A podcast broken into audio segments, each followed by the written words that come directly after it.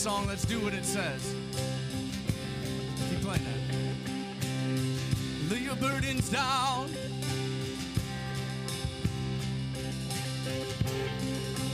The Father's in the house.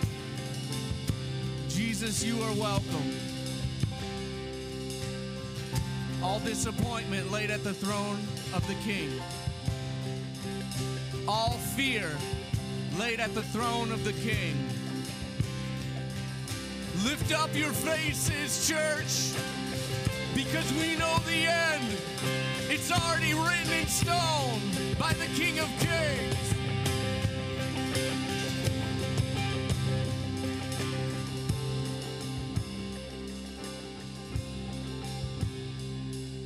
The prodigals come home, the helpless final. Love is on the move when the Father's in the room. The Prison doors fling wide, the dead come to life. Love is on the move when the Father's in the room. Do you believe it? Miracles take place. The cynical find faith. Love is breaking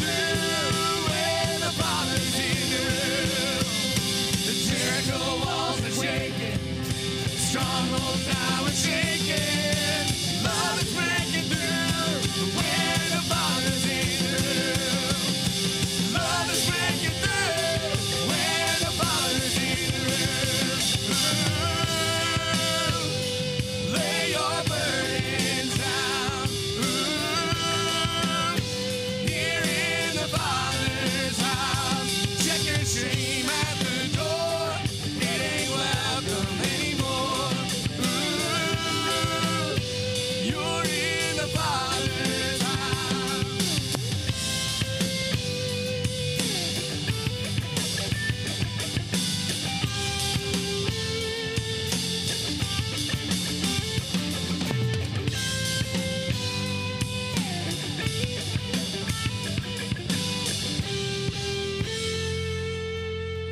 Going to sing this bridge again.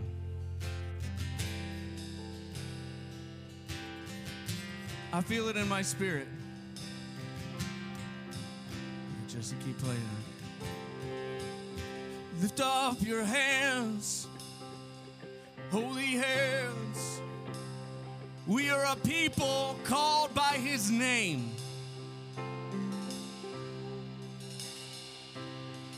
I just feel like with everything going on in our nation and stuff, we as a church, you know, in our flesh, we want to we want to we want to do all these these fighting and we want our flesh to take over. Let's be the church and the people that says there is power that comes from the Holy Spirit. So we feel that burden, we give it right back to Him. He's our intercessor. He's the one that says angels, armies of angels to our side. So let's shift our focus. Let's believe. Who's the prodigal son you're believing for? That should include everyone that doesn't know Jesus, including politicians that we don't like. Prodigals come home. The help is final. Love is on the move when the Father's in the room. Come on. Prison doors fling wide the dead come to life. Love is on the move when a father's in the room. Miracles take place. The cynical find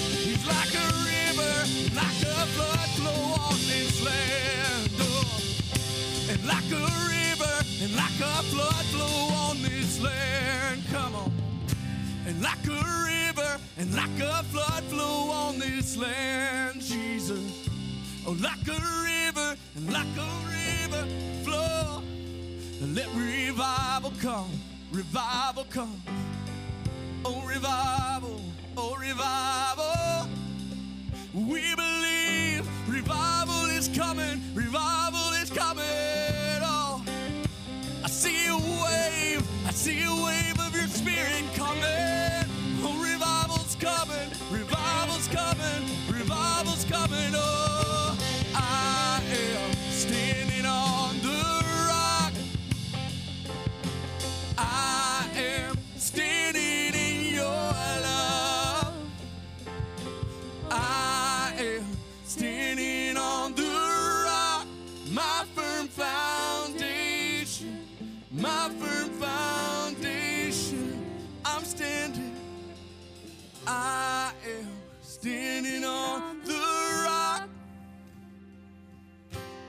I am standing in your love.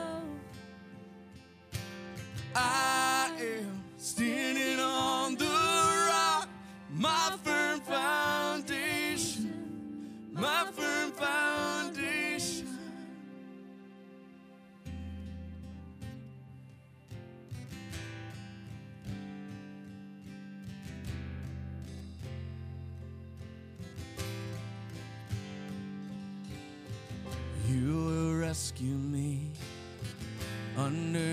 Your wings I find refuge and strength. My God, whom I trust, oh, you have set me free. I will stand and sing, my refuge and strength. My God, whom I trust.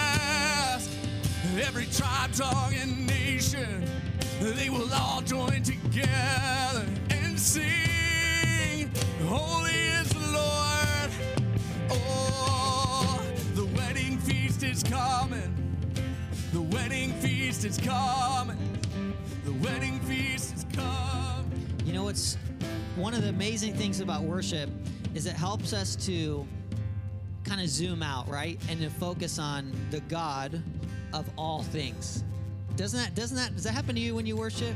That's what's so powerful about when we worship, especially after a week like this, when we we have to zoom out and we have to realize Jesus is on the throne. How many realize Jesus is still on the throne right now? Come on, let me ask that again. How many realize Jesus is still on the throne right now? You know? And uh, in my spirit, as I, I had some remarks uh, planned, but as, as I was standing there, I thought, you know what? I just was reminded about um, about Joseph and how he was able. We see this throughout Scripture multiple times when God will raise up Christians to influence a leader that was maybe an ungodly or worldly leader. How many? How many realize? Come on, right? Joseph influenced Pharaoh. Paul ministered to a, a very worldly uh, jailer. Right? Esther moved the heart of an evil king. Come on. How many know that in all things God can work together his purposes because he is on the throne? And I just I just want to sing this again, and you can sing whatever you want. Uh, just I just love this feeling of celebration that we feel in the air. I love that what I felt like in my spirit, I wanted to convey to you. God is already doing it for me. I feel like God's like they're already they're there, they're there, celebrating who Jesus is in the midst of chaos, in the midst of political turmoil. How many realize again? Can I just say it a third time? Jesus is on the throne. Let's fix our eyes there, amen. Amen. Can I just, real quick, I haven't thought of this in years. My grandpa was a World War II vet, and he was a decorated hero. And I remember asking him what he was thinking about, how he even got through when he went into battle. And he's, and my grandpa was a man of few words. He said, he said, son, I wasn't, I wasn't thinking about losing. I was thinking about winning. And, and he had that mindset of victory, even in, in the jaws of defeat. Let's sing this. We're going to not fear the terror of the night. This is right out of his word. This is Psalm 91. Sing it over your home. We're going to sing it over our nation.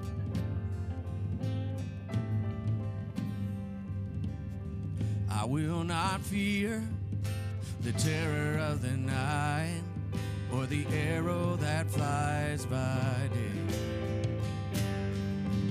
or the evil that comes and stalks in the darkness, or the plague that may come at midday. A thousand may fall at my side, ten thousand are at my right hand.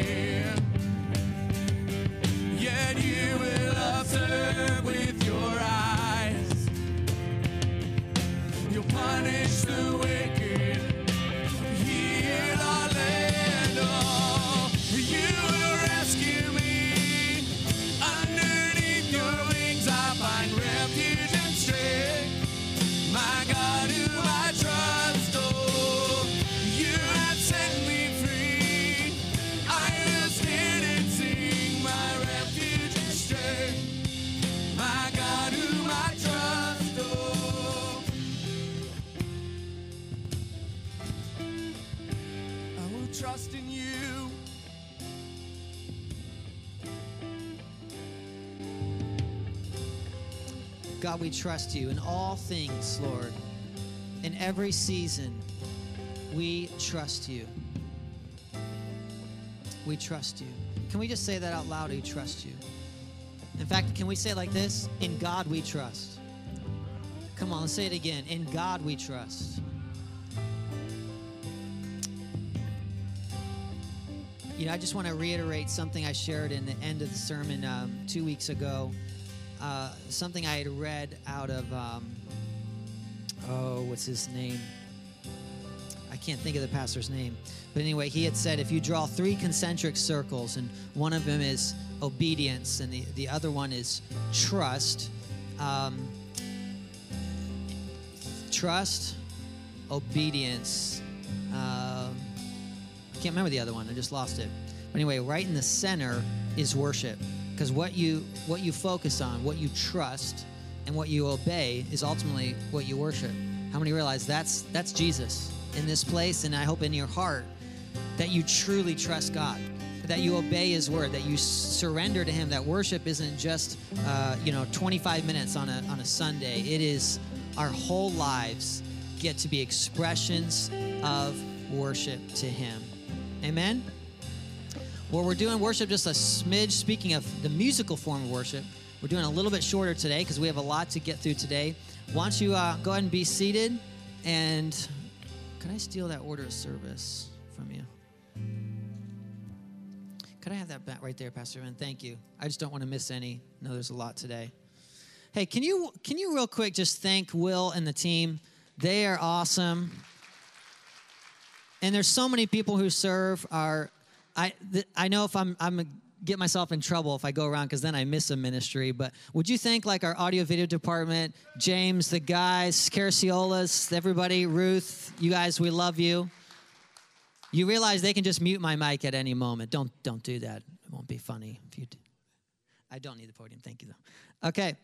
Um, just want to just want to thank you by the way for being so gracious and understanding this world of of COVID that we're in and going to two services, do you know I had absolute just encouragement. Do you know I, I everybody said yes, I'm willing to do that. Yes, we'll we'll spread out because here's the thing: we had 170, and then last week when we went to two services, we got to 240. We're two thirds back. Isn't that awesome? So so these decisions are hard to make, and I just want to thank you. Uh, so turn to your neighbor and just give him a big cheesy thank you. All right? Thank you. Seriously, thank you for being understanding and just working with us. We're, we're doing the best we can to listen to the Holy Spirit and be accommodating uh, to everyone's desires and, and stuff.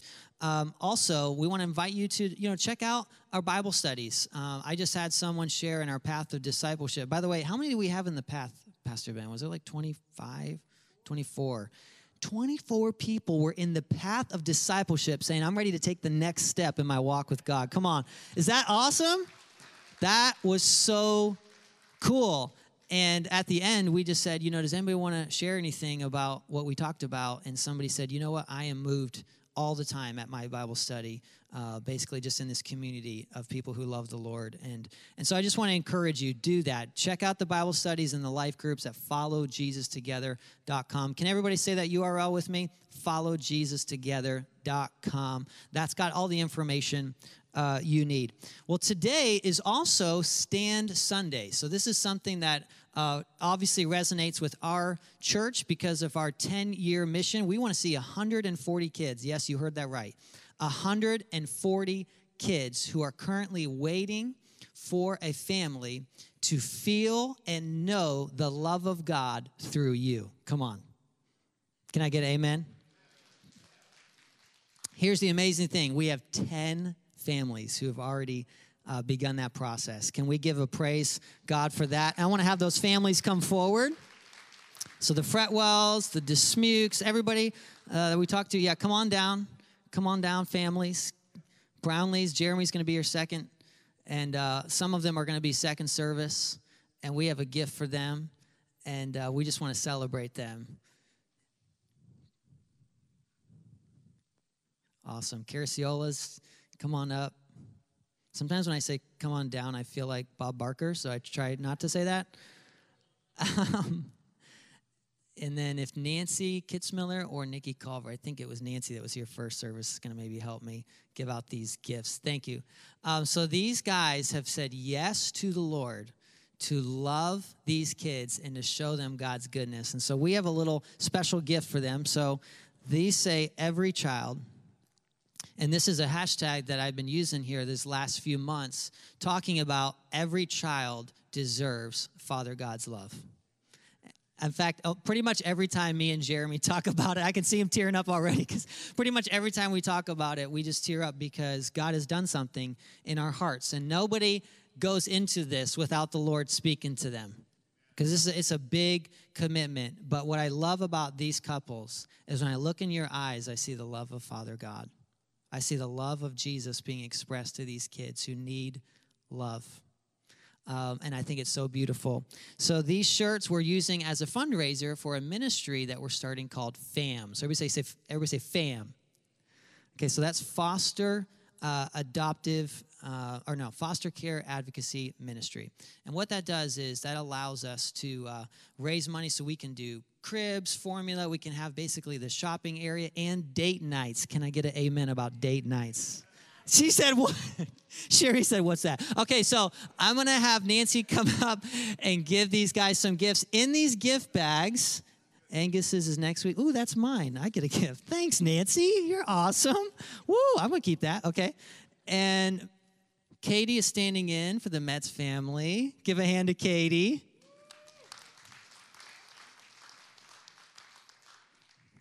Cox's second service, second service, second service. Okay. And we have we have one for you too, Caraciola. Yes. Okay. What's in here is a $50 date night uh, out to O'Charley's, uh, a T-shirt and a card. Can we just one more time give them a bit? Come on, let's stand up to our feet. Let's stand up to our feet. These guys are on the front lines.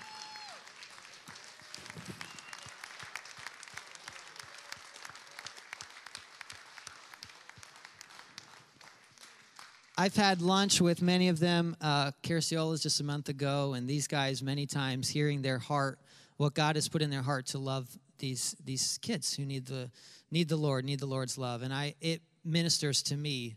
It just it really impacts me to see that the love that they're giving to these kids. So, guys, we thank you, we love you, and we want to say collectively, we're here for you. You are not in this alone. You're not in this alone. Uh, when you need time, there's there's a number of people now who've got certified for respite care, so you can go out on a date. Can I get a with no kids? With no kids. He said no kids. All right, one more time. Give him a big round of applause. You guys can be seated. Thank you. Thank you so much. They're awesome. All right, I want to invite up Pastor Ben. Uh, he has an announcement for you guys today. Uh, yep. Thank you, brother. Uh, my, my announcement won't sound like celebration right now, but I can promise you this as people of faith, you'll be celebrating this down the road. Amen? Show me your hands if you're a people of faith. Amen. Yeah. So, what I want to share with you today, I'm going to tell you right now the Lord is at work and doing great and mighty things in his people and in this church. Amen. I need you to hold on to that because Satan's going to try to sneak in and steal something this morning. And I want you to decide right now I'm not listening to the wrong voices. Amen? So I want you to hear this. The Lord sent us out here five years ago, six years ago, for this place of transition. And what the Lord is doing right now through this entire year is saying, listen, there is a whole reset on this nation. There is a reset in my church. And I need you to hear this from the Lord this morning. God is saying, I have new wine for you, and I have new wine skins for you here at Rock of Grace. Now, what's going to be difficult, the Lord also said, Rossers, I need you to step away because I have new wine for you, and it's going to require new wine skins for us. And so this is hard to hear this morning, but we feel like the Lord has asked us to step out of ministry here in this place. And I want you to hear my heart. My heart is this we are not stepping away from our family. We're not stepping away from this body of believers. We're not separating or dividing ourselves, but rather, personally, the Lord has said, I can't have you stay here. There's new things I need to do here, and there's new things I have for you. And so I want you to hear a few things. I don't know right now what the Lord has for us. I don't know where we're going. I don't know uh, any step except He said there's something new here and there's something new to come for us. And so, just in faith, just in faith, I have said, Lord, I'll take one little step. Just like Abraham, Lord, you, you need to step away from this place to the place I'm going to show you. I don't know what that place is.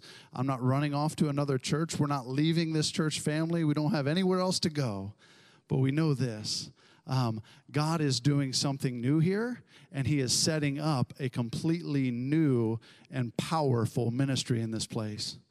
So I want to bless you today, but uh, one last thing I'll say. I think we're gonna we're gonna be here uh, on staff through the end of the year. We're gonna help in, in transition and kind of typically in the church. January is a new launch time for new ministries, new life groups.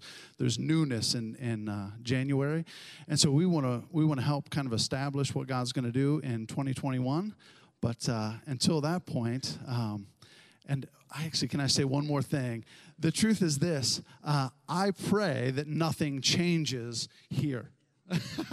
I pray that nothing changes here. Do we want to minister to you? Do we want to be ministered to? Do we want to love you and receive love? Do we want to celebrate always what God's doing? Yes.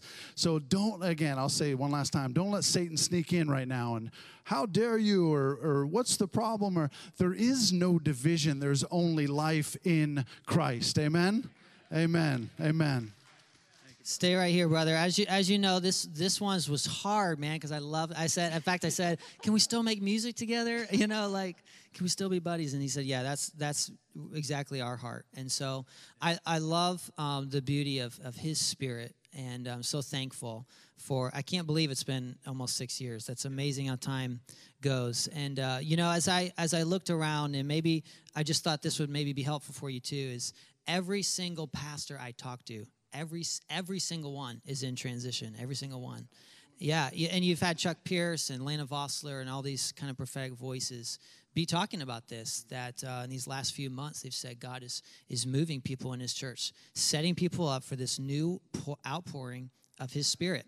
And uh, we're just excited we're excited. Uh, while i'm heartbroken because i love him and nina so much i'm also excited because i know like what i told him in the in the office yesterday uh, or Thursday was that when you step in to something that's unknown, you suddenly see God's miracles like never before. When you just say yes to God, I mean, it is amazing. I was telling him about a, a pastor that I was interviewing just to kind of give you kind of this framework. And, uh, you know, he said, I did not put my resume out. I felt like God said, I will take care of this. And a friend of a friend reached out to him and said, "Oh, you want to plant church? I know who you need to talk to." And and so God had just orchestrated it because God is on the throne, like we just celebrated, and God's kingdom is big. It's big. It's panoramic. It's beautiful. So, would you reach your hands towards Pastor Ben and Nina? I, I know we told you we weren't going to. Ask. Can you come up real quick? We just want to pray for her. We want to have both of you up. I can't pray for one and not the other. I just want to pray for both of you. Can you reach your hands towards this beautiful couple? God, we just love you. God, we thank you for um, just the tenderness of their spirit. God, how they, they want to serve you. God, how they want to follow your spirit's leading. Lord, faith is a scary thing at times when you call us out into uh, the unknown, and yet, God, you're always with us. Lord, I remember what you had me say one time in a sermon. It feels like I'm going out on a limb, and it's like you're already on the limb. You're already there. Because your word tells us you go before us, Lord, you, you uh, surround us, Father. I thank you for, Lord, just the angelic presence that's going to be ministering to them, God, in these coming months. Thank you for the leading of your spirit. God, thank you for them uh, adjusting the sails when they felt your spirit uh, saying to adjust. And God, we know that when we adjust our sails and when we listen to the wind of your spirit, you suddenly begin to move and and then we're not rowing, God. We're not we're not striving or working. We're just following your leading uh, being led and filled by the wind of your spirit. So we pray blessing over our friends in Jesus' name. And everyone said, Amen. Amen. amen.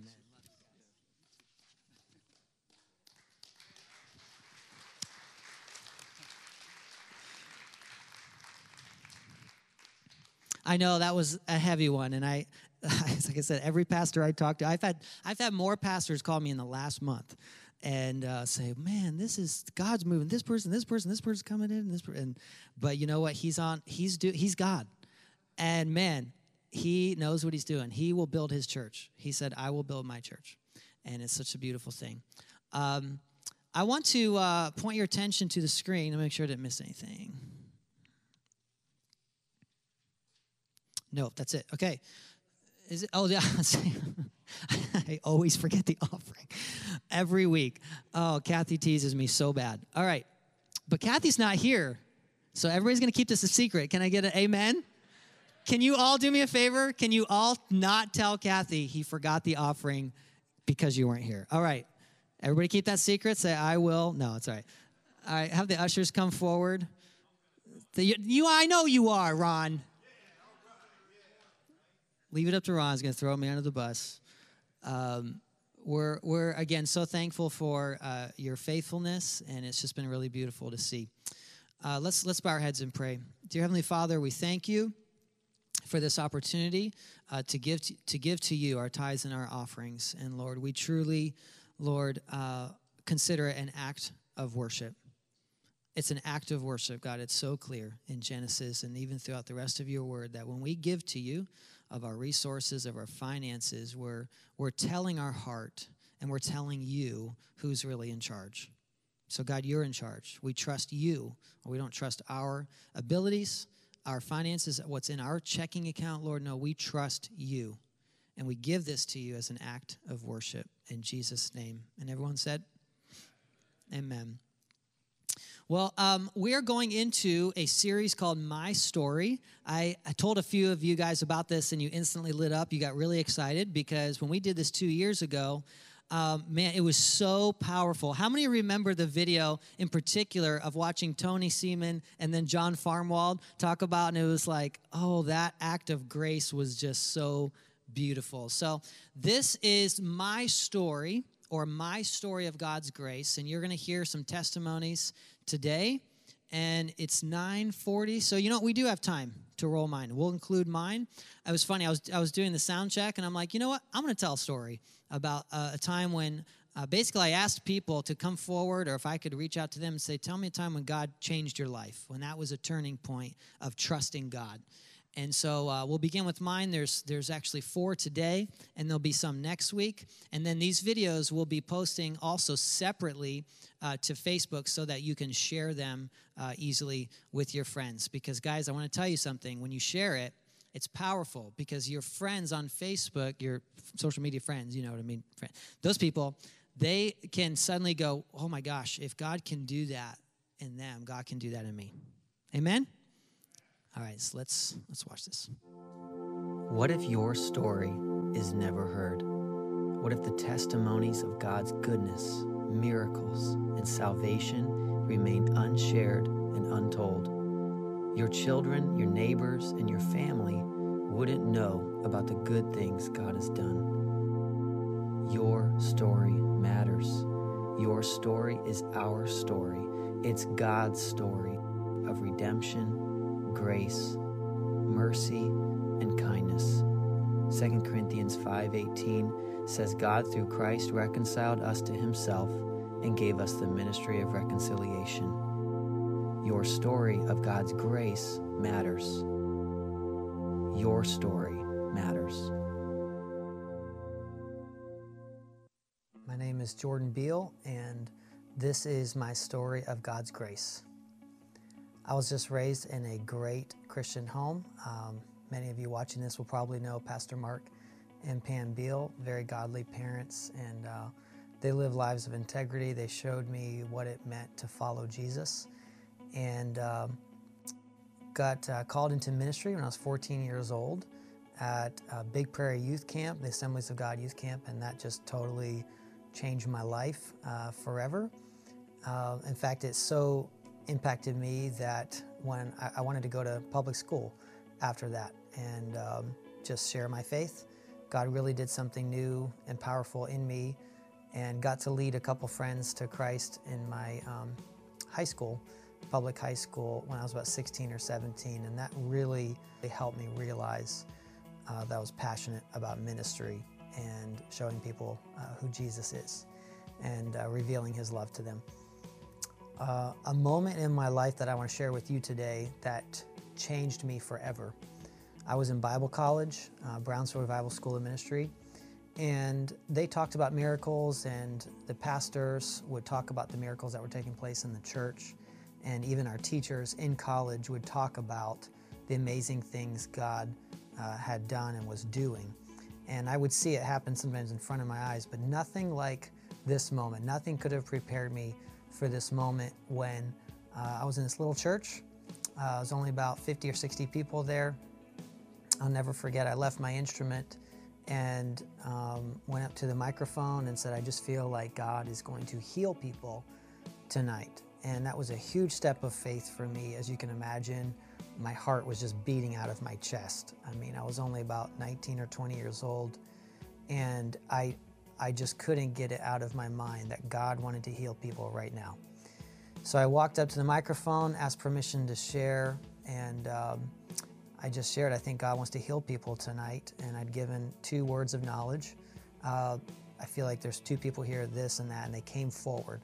Well, the one lady that had come forward uh, had these really swollen ankles. I mean, they must have been, I don't know, maybe six, seven inches wide, and she had penny loafers on. I will never forget this for all of my life. I laid my hands on her ankles and closed my eyes and just prayed a very simple prayer. Dear Lord Jesus, please heal this woman's legs and her feet, her ankles. Thank you, Jesus, for your healing power. Thank you for your grace. And simple prayer, I opened my eyes, something's real simple like that. And her ankles were like this big. And she was a relatively small woman. She freaked out, starts jumping up and down, screaming. And on either side of her ankle is like two inches in these penny loafers. And I'm telling you, that changed my life. From that moment on, I became extremely passionate to see God move because uh, I know He could, to see God heal because I, I know He could. I saw it right in front of my eyes. I'll never be the same. Um, I'm always praying for people to be healed. I know God doesn't always heal right in front of us like that. Sometimes it's a process, and sometimes we're healed in heaven. Uh, I know we're going to be healed here or there. It's something God's been trying to teach me. And uh, but I'm telling you, Jesus still heals. I have seen him do it time and time again. But that's my story of when God really wrecked my life and made me unsatisfied for normal Christianity. There was going to be no more normal Christianity. I, from that point on, uh, was going to expect God to be God and Jesus to show his love and power um, no matter how bad the situation. One of the things I can't deny God moving in my life was a time I was uh, my second year of Bible college and I had um, just a medical issue that uh, became really painful, really frustrating. So I went to a, a local doctor and the doctor told me that uh, I would not be able to have kids and he told me I had something that, um, I mean, I, it just left me hopeless. I just remember going to my car and just hitting the steering wheel, um, crying, uh, even maybe yelling at God. I was so mad. Uh, I had lived my life for the Lord and felt like I was just getting this undeserved. Um, punishment or undeserved bad situation. And uh, of course, we all know that we don't deserve anything good, right? But in the moment, that's just what I was feeling. And uh, God had to, God really had to deal with me and help me see uh, how broken um, I needed to be before Him. I went to a second doctor. Doctor told me the same thing. Told me I, I would never have kids, and um, I knew I wanted to have kids. This was a really big deal. Um, I had already been, you know, dating my my now wife Danielle. I'd been dating her a couple years since we were 16, high school sweethearts. We had talked about how many kids we want to have, and I mean, we even babysat together. We served in the nursery together. Like we wanted kids. We loved kids, and so to have to call Danielle, this was the lowest moment of my life. I remember calling Danielle and saying to her, Two doctors have said I have this disease and that I won't have kids and I can't have kids. And I did nothing to deserve this disease. And trying to explain that to her through tears and hearing her response was just so relieving. She just said, Jordan, I am with you, I believe you, and uh, I'm with you no matter what. Um, and I remember it was about a month later that I was still in, in pain and still having is- issues going on. And I was in the bathroom of my apartment and I was on the floor and I was just so mad at God. And I'm sitting there and I heard the Lord, I was kind of venting to God, you know. And I heard the Lord ask me, If I don't heal you, will you still pray for people to be healed? Now you have to remember, it was only three or four months before that I had seen that woman's ankles shrink. And so I knew Jesus could heal like that. And so for God to ask me that, and I'm telling you, it was as loud and clear as my voice. I mean, it wasn't audible, but I'm saying in my mind, I knew, in my heart, in my mind, I knew God was saying that question to me Will you still pray for people to be healed? It took me a long time to answer, and I said, Yes, Lord, I'll still pray for people to be healed. It was within a week that the problem resolved. I went back to the doctor and he said, Oh, never mind, you don't have the disease. Here. And uh, that problem never came back. And Jesus let me go through that, I believe, to bring me to a place of brokenness where I would commit to trust Him no matter what. He wanted me to see, I think, just His grace that no matter I, I was completely undeserving of anything good in my life. And I think that's what grace is, right? Is to see that God, everything good in my life is an expression of God's grace. I haven't deserved or performed anything to deserve or merit any of the things that I have in my life my, my marriage, my job, my anything. Uh, it's all a gift, an expression of God's grace. And I know that moment brought me to a place of humble obedience to God that I wouldn't have got to without that moment. So God used that brokenness uh, as part of my story, uh, part of bringing me to a place of submission that no matter what the Lord said, no matter who the Lord asked me to pray for, no matter what God asked me to do, I would say yes. So that was a place of brokenness and uh, I guess humility the Lord really wanted to take me to. Uh, and that's uh, my story of God's grace.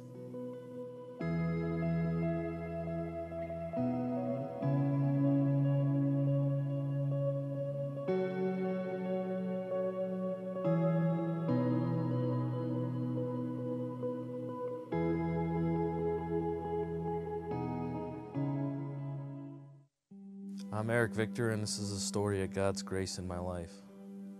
Um, growing up, I had a pretty normal childhood growing up. Um, I had two parents, had a you know a loving home, and um, nothing really out of the ordinary. Um, when I was 12 years old, my house burned down, and uh, that that started a whole whole chain of events that I uh, never really re- would have realized till years later in my life that that was the beginning of uh, trauma in my life. And um, i always watched my parents my, and other people they always drank to have fun and and uh, i saw that and that's that's just what i thought you did. You to have fun you had to have you drank. That's just that's what you did. So I, I began to act out in, in that way and experiment in that way and um, um, story of addiction is uh, it's a story of little compromises. Um, it doesn't you don't just wake up and with a needle in your arm. It's always one little step away and another little step and another little step until one day you wake up and you don't even know where you're at anymore. And um, that's really what, how it happened. Um, and I mean, I drank, you know, here and there till probably about the age of 18, 19. And then I, uh, I experienced a lot of loss in my life uh, 18, 19, and 20, and 21. Every year I lost someone that was really, really close to me.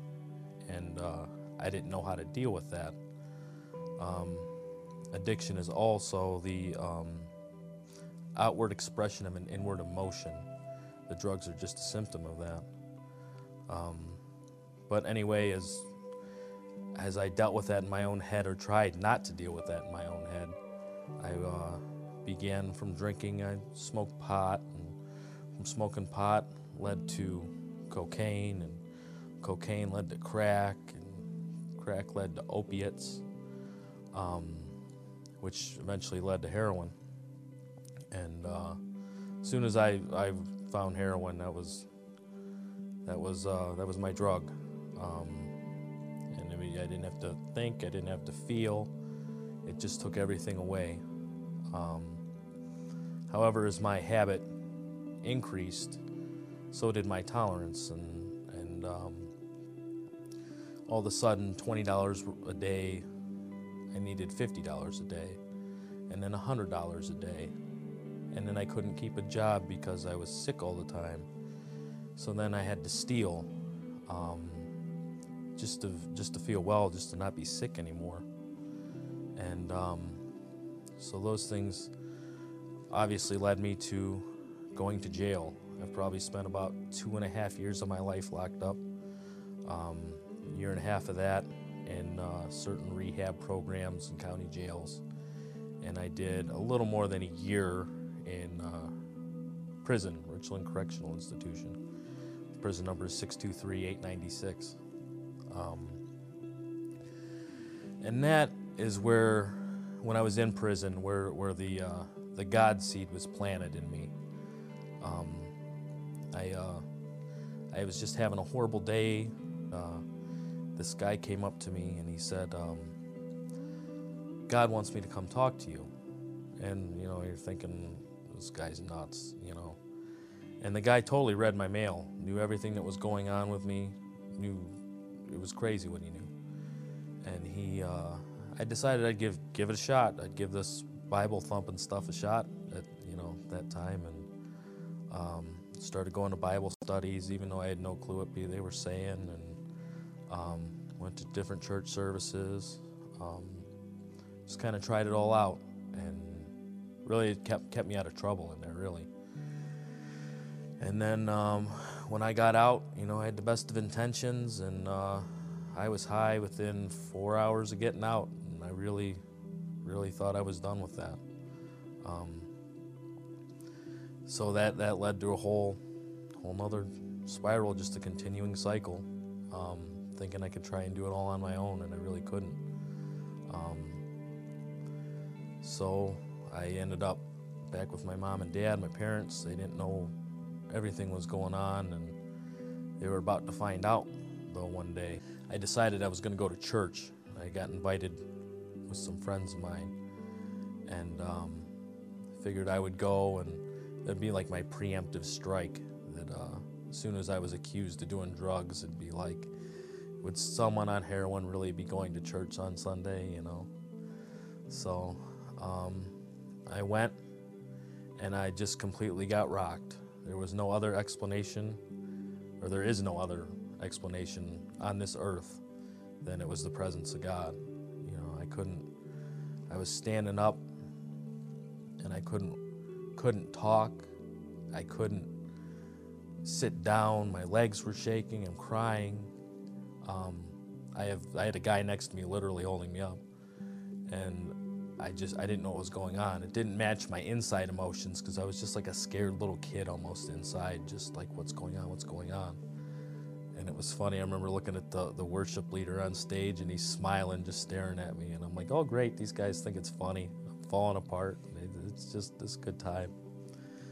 But I left there changed that day, and uh, I went to bed that night had my first real conversation with God, real heart to heart, not just to get me out of trouble kind of thing. And uh, I, I said, Show me your real. And uh, I didn't go through any withdrawals. Um, I didn't do drugs for about two weeks. It was a two week period there. But I went through no opiate withdrawals. I had about a gram and a half heroin habit a day at that time. So, I mean, that, that's unheard of. I slept every night. Um, it was it was crazy. But from that point on, I went through about a nine month, um, just craziness in my life of um, God just showing up and me knowing the right way, but um, it was so ingrained in me, the drug lifestyle, that I had to unlearn a lot of that. So I kept running back and forth. I'd go to church for a couple weeks, and then I would go use for a couple weeks, and I'd use just long enough to go through some serious withdrawals, and then I would cold turkey those withdrawals in my in my bedroom, you know, by myself. And I did this for for about nine months. I, I would also I'd get in trouble. I would find myself getting in trouble with. I would get caught. Cops who knew me um, didn't like me, and where I, they had me. You know, they could have arrested me, taken me to jail, and I'm getting let go. Um, was all, all God's hand. And uh, there was another time I actually admitted to something to keep from some, to try and keep someone else um, from getting in trouble. And I wrote a statement down and everything, and I went to court the next day, and they threw it all out after I admitted that I did it. Um, and then I got in trouble for this, the, the smallest, littlest thing. It was just a, a minor misdemeanor. And I was, as I was sitting in the back of the cop car, I knew, I knew that that was it. It was over. There was no more. It's like I, I could take a deep breath, and I knew, I just knew that I knew that it was done. And um, from that point on, that was uh, May 15th, 2015. That was the last time I ever did heroin. Um, and since then, it's just been a crazy, a crazy? Um, my life has just been so richly blessed that there's words can't describe everything that God's given me. Um, just from, um, you know, a family, um, you know, my awesome wife. I'll tell a story with that. Um, God's never taken something away from me without giving me something better. Now, sometimes that's not isn't always what we want it to look like, um, but um, like my my mom passed away, and uh, that was really hard for me. And I, she got to see me sober. I was really really proud of that. But in the doing of that, God restored my entire family. Most of them didn't talk for 20, 25 years. And in the doing of that, I met my wife, um, which is crazy because I never thought I could do the uh, the sex before marriage thing. I was like, nope, not me. I would just avoid the whole Christian dating thing. And uh, I began to pray that uh, God send me someone that makes me want to do that, makes you, me want to honor you in that way. And uh, that's lo and behold, there's my wife. My wife's a children's pastor um, at our church, and she's just amazing. And um, I have two awesome babies. I have my son Wyatt and my uh, my daughter Ella, and um, you know I have house, cars, job. Um, all, all of that was unthinkable five years ago. I would have never. I didn't think I had my own the own my own self value to be able to deserve things like that. And uh, it's just funny when uh, I feel like in this season God's just telling me to be faithful in the little. And um, you know, I just started being a good steward with my money, and me and my wife both we got jobs that doubled our income almost. You know, it's, it's just it's it's crazy. We have a house that was given to me by someone who I stole from, which is a whole other story um, of God's grace. But uh, now we've been a good steward with that, and it's the next step, and and we're in the process of buying another house, and uh, all the detail. If you asked me to write, write down ten things I wanted in a house or in a property, even. Um, this house would have all of them, plus another 10 I didn't even realize I thought would, um, would want. And uh, it's just crazy how God cares about the details of your life, you know? And um, it's just so awesome. You know, every day might not be the easiest, but it's a lot easier with Him in my life. Jesus, I would. Love is the first word that comes to mind. Love and grace. Um, like I just talked about the self worth. I would have. I had such self worth issues with not even knowing that I had them. Um, I mean, granted, when I was a drug addict, most drug addicts don't want to live. They they just think they're too far gone.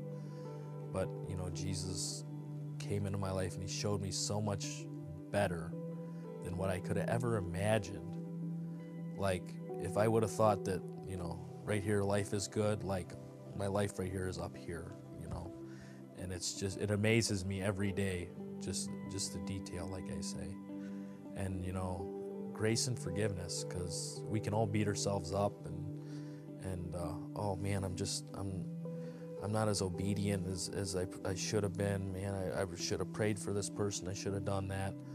And at, the end of the day, I think we're all more obedient than we think we are. You know, um, God factors in our stupidity in, in some cases.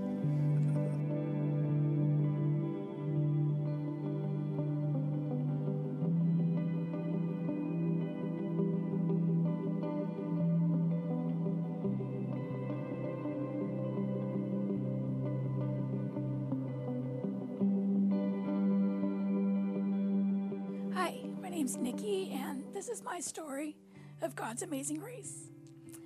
Back in 1996, I caught a virus and I coughed. I went from a perfectly normal voice to absolutely no voice in one cough. So we've let it go for a while, thinking it was laryngitis, just overstrained voice. A couple months go by, we go back to the doctors. Oh, well, you just have seasonal allergies. Here, let's try this couple more months go by, and it's still not any better. Finally, about eight months in, they finally send me to a specialist who starts doing some diagnostics, and it turns out I had dislocated my vocal cord. And because it had been dislocated for so long, it had curled up on itself and died. So, the first procedure they wanted to try was to putting it back in place using a Teflon injection. So this is 96. Now it's November, coming up on Thanksgiving. And um, when I originally dislocated it, it was January, the first week of January. So it's 11 months before we try any procedure. They take me in, they do the injections. Because we're dealing with the airways, they keep you in the hospital overnight. Well, not two hours after surgery, I coughed and it was back out of place. So I go home with no voice and a sore throat this time. They decide that in two weeks, they're going to actually open up my throat like a book and put in a prosthetic.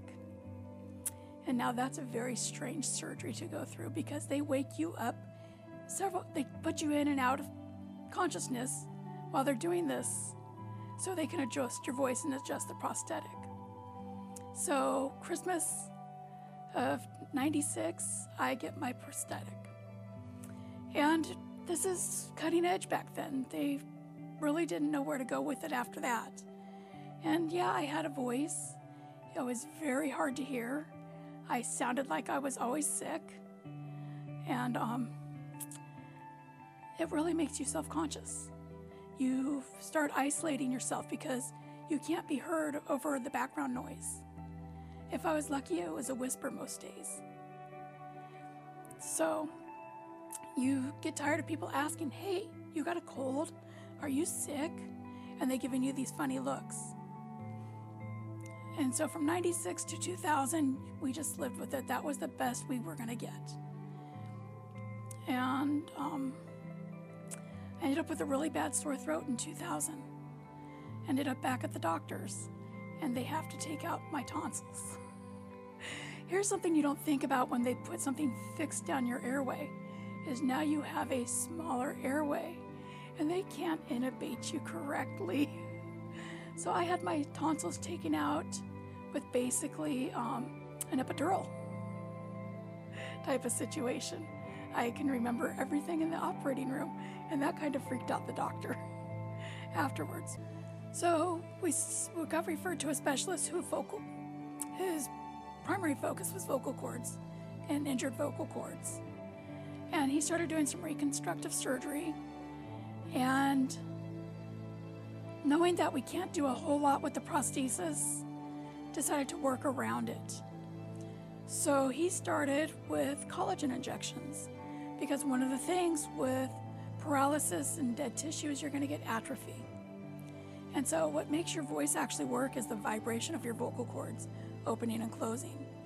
And at this point, I only had one vocal cord that opened and closed. And because of the atrophy, they weren't closing. So we started doing collagen injections, and all of a sudden, I had didn't have to scream to be heard. I could be heard, didn't have a loud voice, but I could be heard again. And so that was a huge change. And we started doing this every six months since 2000. So every six months, I go under general anesthesia and have injections done in the vocal cords to fill the vocal cords. And with the prosthesis, that was great, but you get tired of that. And I mean, over the years, I've had a lot of words spoken over me. And one of the ones is the hardest to receive was from my parents. And it was that the prosthesis was going to pop out and God was going to heal your vocal cords.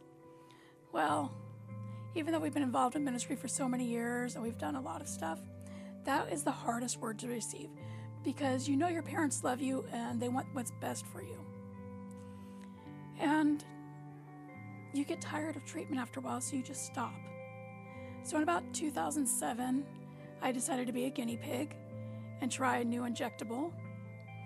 And yeah, that wasn't very good. So I decided to take a break from treatment. And I took five years off. And which, by the end of five years, I absolutely had no voice again. I was back to having to basically strain to talk. And we ended up in Seattle at this point. So we've gone from the Bay Area, where I met the amazing doctor, up to Seattle. Well, it turns out the doctor in Seattle is who trained my doctor in the Bay Area. So that is a huge God move. And he started working on it, and the best they could come up with, being one of the top doctors in the country of the specialty area, is we could either fix the voice or we could fix the airway. There was not going to be a way that we could fix both.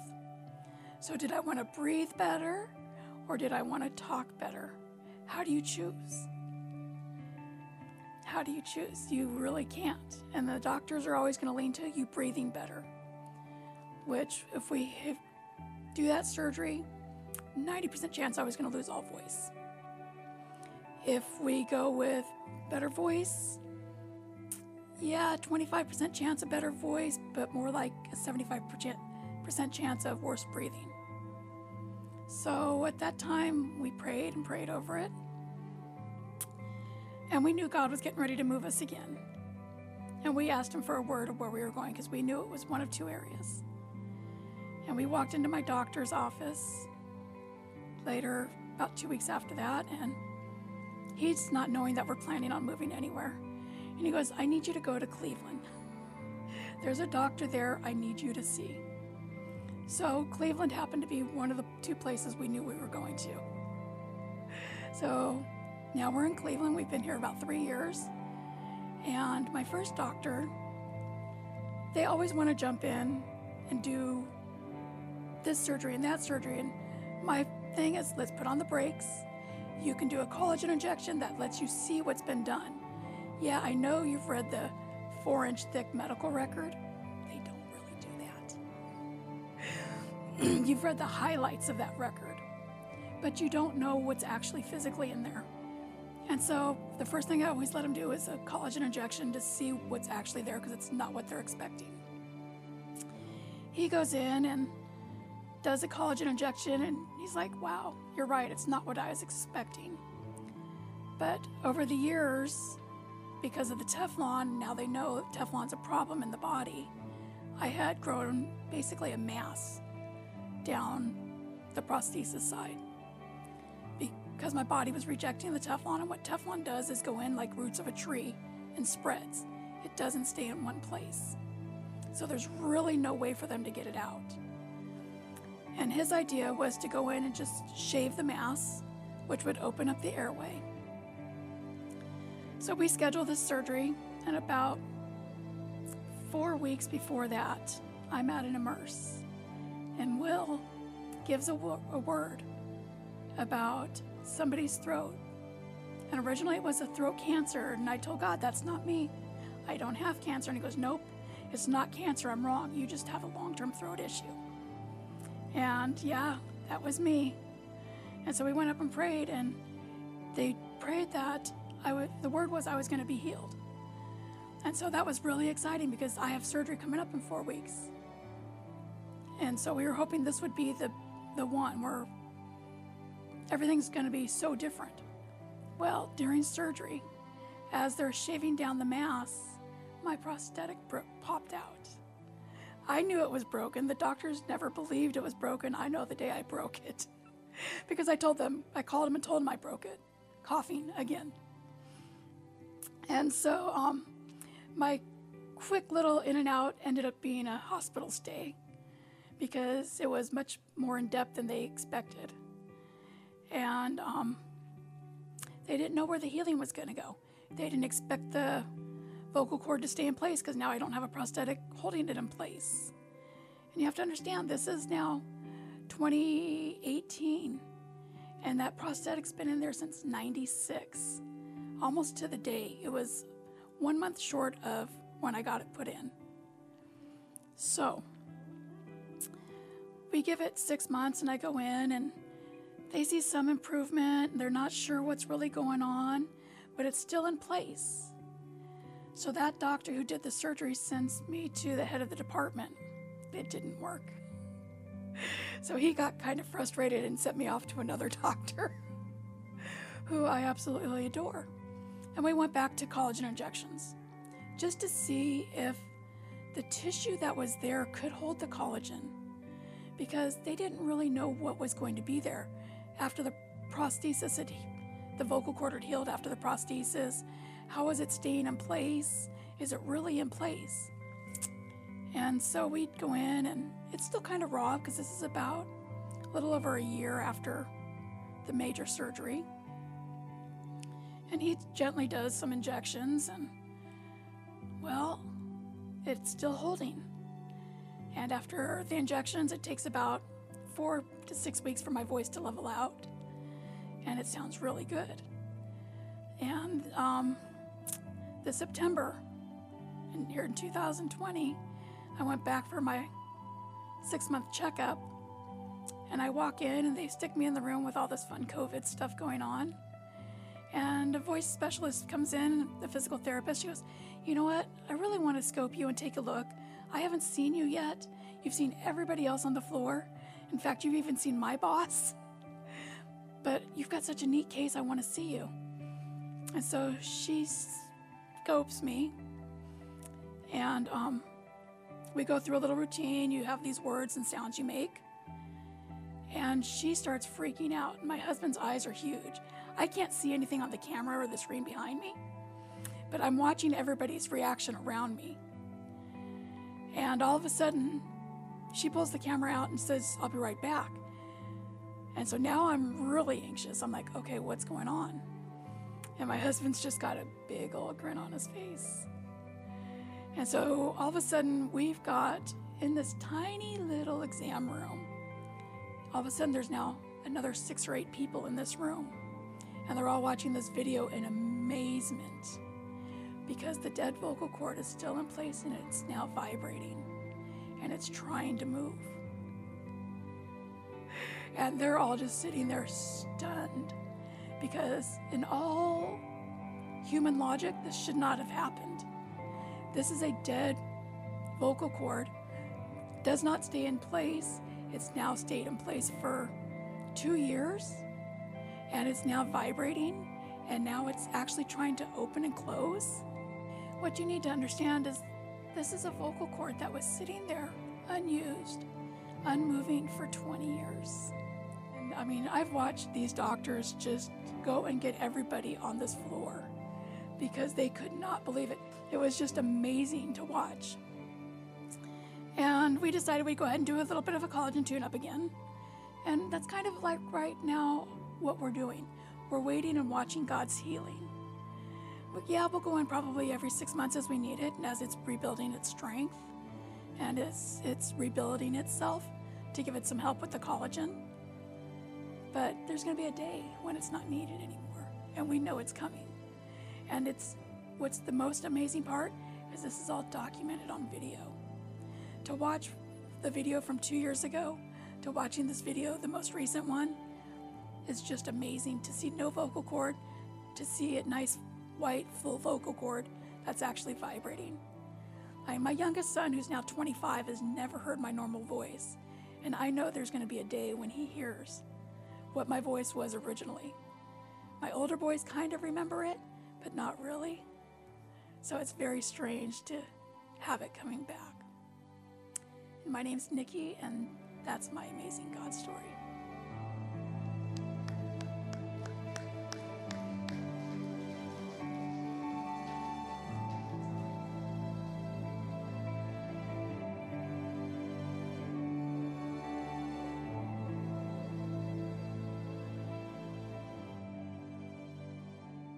My name is Jennifer Kitzmiller, and this is my story of God's grace.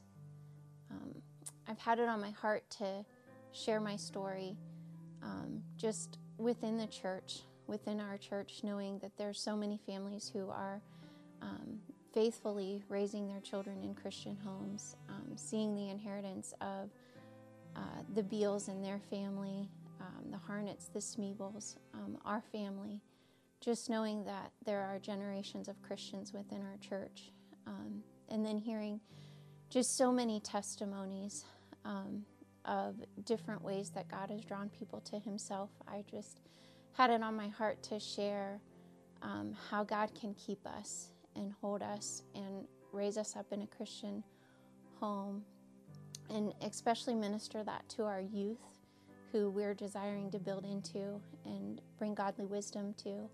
Um, and so I just had it on my heart. I reached out to Pastor Jordan and um, shared parts of my story with the youth the other night. And he asked me to, to come and share it with all of you. Uh, so I'm happy to do that. Um, and just wanted to just start with the, the fact that I was raised in a Christian home. My parents accepted Christ when I was very young. And um, I was probably about two years old, and so I grew up just knowing my dad communicated God's word to us. He communicated our need for a relationship with God personally. Uh, he encouraged us to learn scripture, uh, to know God's word, to have it in our heart, to read a chapter of the Bible daily. And my mom definitely prayed for us, you know, in just her concerns as a mom, she would take them to, to God and she would pray for us. Um, just that God would keep us and protect us and hold us. And I watched God faithfully do that throughout my life. Um, I embraced God's word. I knew that I needed God. Um, there were different ways that I was sensitive to the Holy Spirit and just wanting to know that I was walking in the right path. Um, and so uh, I remember, you know, just conversations with my dad along the way um, and just always coming back to Scripture and the fruit of the Spirit and God being in our hearts. And so, um, even going off to college, I remember being challenged to share my three minute testimony um, that before Christ, receiving Christ, and after Christ.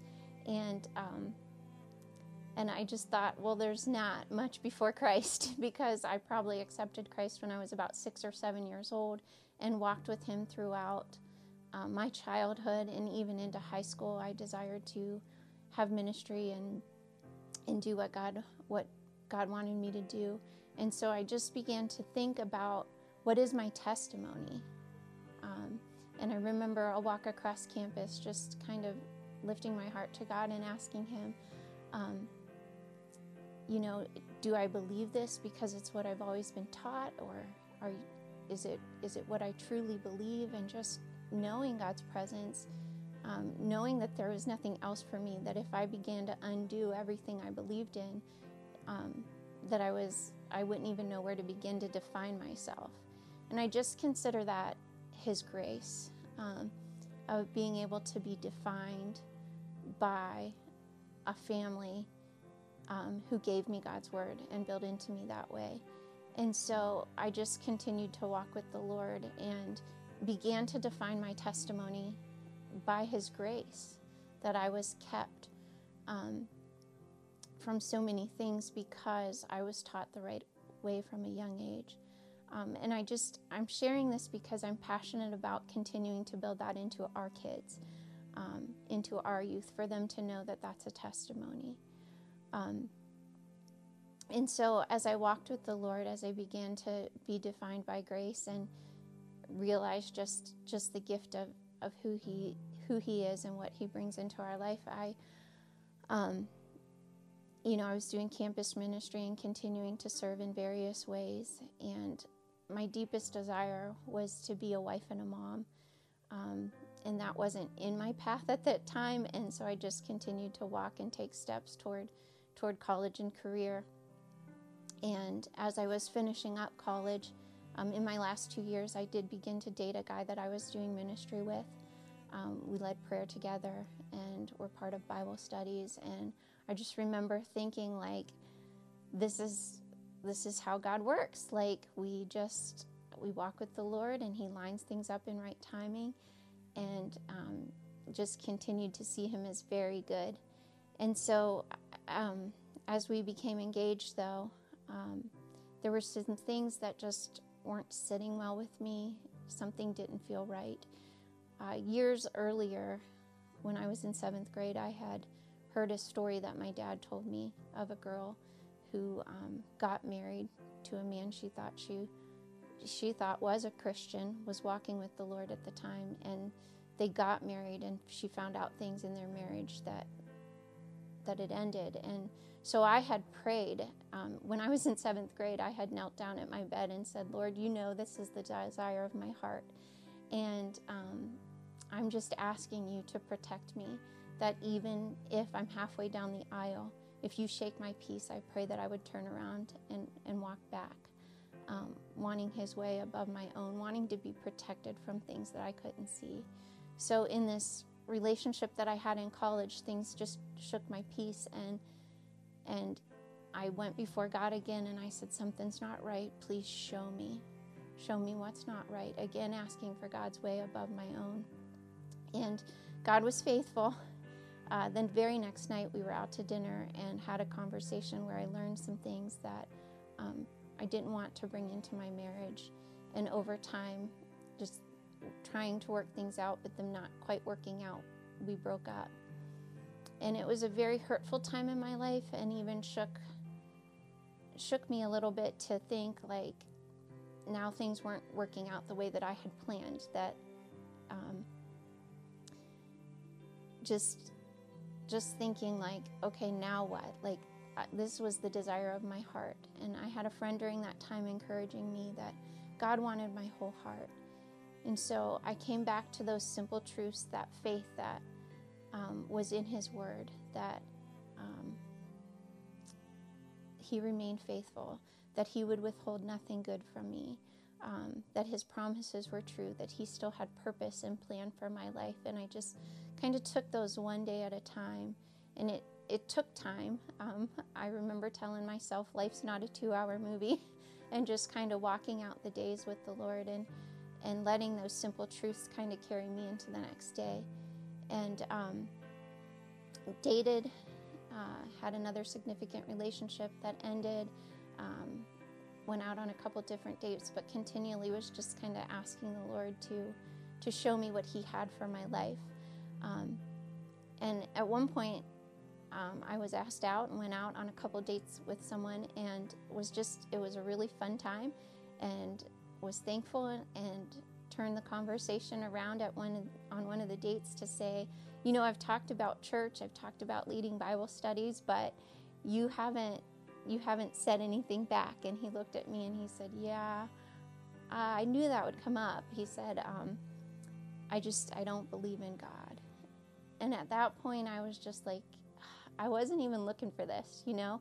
And so at this point, um, I was just feeling hurt um, just after one failed relationship after another, and this not working out, and this not being the right thing. And I, I remember going out into my parents' driveway and just getting before God and thinking about my friend's encouragement that God wanted my whole heart. And I remember just being very angry and sitting on the on the ground on the driveway and saying, God, if this is how you love me, I'm not sure if I want it.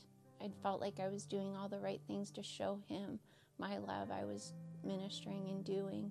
And I just felt hurt, kind of let down by God. And where God's grace just shined is it, I immediately felt humbled. And I knew that even though it hurt and I felt like I didn't want it, I knew I needed His love. And I knew He needed to do a work in me um, to grab my whole heart. And um, He humbled me. And even in devotions that followed, He just showed me that when we hear His truth, um, He encourages, do not harden your heart. And so those scriptures that my dad taught me came back and I came across them again. Do not harden your heart. And I just began to ask God to, to soften my heart more to what He had for me and who He wanted to be in my life. And um, through that time, um, did uh, a couple of Bible studies, falling in love with Jesus, living in love with Jesus. Um, continued to minister, to continued to, to date a little bit, and and just but still see God as the one that I needed. And I remember at one point driving and walking through these Bible studies and just feeling so uplifted and such an intimacy with God, knowing that I could share my life with Him and that He wanted it all. And feeling such an intimacy that I went home and I journaled and um, journaled that. Uh, that it didn't matter if God gave me a husband or a family, that He was enough, and that I could have that joy in my life and that intimacy with Him. And um, in the meantime, I had been working at TCTC at the Trumbull Career Technical Center, and my prayer partner was Nancy Kitzmiller. And it was um, not too long after that journal that she introduced me to her son, and we now have four beautiful girls. And I just think if I had hardened my heart in that time, you know, I would have missed out on what God had for me. He protected me. Uh, he was working in Matt, working out his testimony to get bring us together in the right time. Um, and I just I share that story with my girls. And when we get to the part where I meet their dad, they just cheer. They're excited. They can't imagine anyone else being their dad. And, um, and I shared it with our youth too because I just want them to know God's protection, that they can come to Him with every emotion, um, that their testimonies in God's grace being kept, walking with God, um, can be exciting, that can bring life to them, a life that they desire. So it was after I had fully surrendered um, my heart to Jesus that He brought in the desire of my heart. What if your story is never heard? What if the testimonies of God's goodness, miracles, and salvation remain unshared and untold? Your children, your neighbors, and your family wouldn't know about the good things God has done. Your story matters. Your story is our story.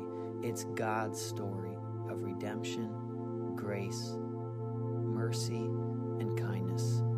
2 Corinthians 5:18 says God through Christ reconciled us to himself and gave us the ministry of reconciliation. Your story of God's grace matters. Your story matters. You know, I heard some some tears in this service too, as well as first, and I I know that God was speaking through those powerful testimonies and did you guys notice how they're all very unique, right? What God wanted to bring Jen to was this place of what she wrote in her journal God, you are enough. It was almost like God was maybe not letting her have that desire of a husband yet until she came to that point. Just like she said, it wasn't until I released that to the Lord. And uh, so maybe you identify with her. Maybe you identify with Eric. Maybe there's an addiction in your life. And if you're tuning in online, maybe there's an addiction in your life that you can't shake and you don't know where to go. I want to tell you that all four of those testimonies did have one thing in common, right? At some point, they trusted. At some point, they, they gave up trying to do it on their own. They gave up trying to figure it out on your own. And if you're listening at home or if you're here right now and you're just doing life on your own, you haven't surrendered to God yet, now is a perfect opportunity to surrender to God this morning. Today, maybe November 8th is the day that one day you'll look back say it was November 8th, 2020, that I finally surrendered to God. Would you bow your heads with me? I want to make an opportunity for you, for you right now. Maybe you don't know the Lord. Maybe you've never surrendered your life to Jesus Christ. It is the most important, most beautiful thing you can do in your life. I want to tell you that life is short. Next thing you know, this life will be over. Your opportunity to serve God and to choose grace will be over. It can happen in, a, in just an instant. The psalmist said it like this My life is a vapor, it's like a mist in the morning. It's here and then gone. I want to encourage you to let your story change today. Let your story be a day of God's grace, a moment when you let God intervene. So if you're here or if you're listening online, would you just right now raise your hand if you want to accept Jesus Christ as Lord and Savior? I see a couple people maybe rededicating or for the first time. That is amazing. That is awesome. I want you to understand God loves you more than you could ever understand. Ma'am, sir, God loves you more than you could ever understand, and your life can change today. Today. Would you guys repeat this prayer with me? Those of you that raised your hand, and anyone who's online, I want you to repeat this with me from the bottom of your heart. Dear God, I surrender my life to you. I want my story to be your story. I realize today that I need your forgiveness. That on my own I make a mess of things because of my sin. Jesus, thank you for going to the cross for me. Thank you for rising from the dead for me. Thank you for promising me eternal life with you. Fill me with your grace and love. Walk with me every day from this point on. Thank you for welcoming me into your family. I give my life to you.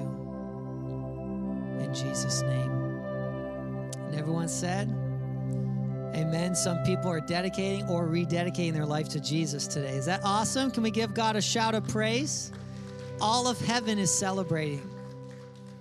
And isn't it powerful that on the heels of not a sermon, not a three point sermon, but just people sharing their testimony? My mom did a study on that word one time, and you know what it actually means? Do it again. To testify is to do it again. So, God, do it again. Save someone else. Can you stand up to your feet? Because I want to leave you with a challenge today. I want to leave you with a challenge maybe God and likely God has done something powerful in your story is unique. I think about you, you and TJ. Right? I think about you too. I think about each of you, you having a powerful story of God's grace showing up in your life. Here's what I want to ask you Do your kids know that? Do your parents know that? Or if you're grandparents here today, do your grandkids know your story? So I want to leave you with a challenge. Who's who's okay for a challenge? All right? All right? I want to challenge you to share your story with your kids with your family. Who's willing to take that challenge? All right? And how about this? Here's a really big challenge. Today at lunch, share stories of God intervening in your life. Talk about that more than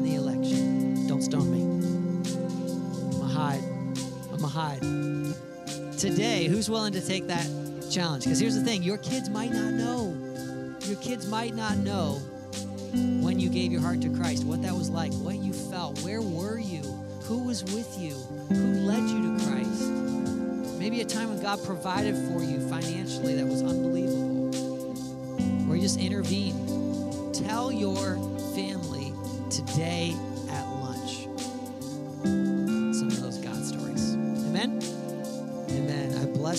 Isaiah, don't leave on you. See you guys. Have a great week.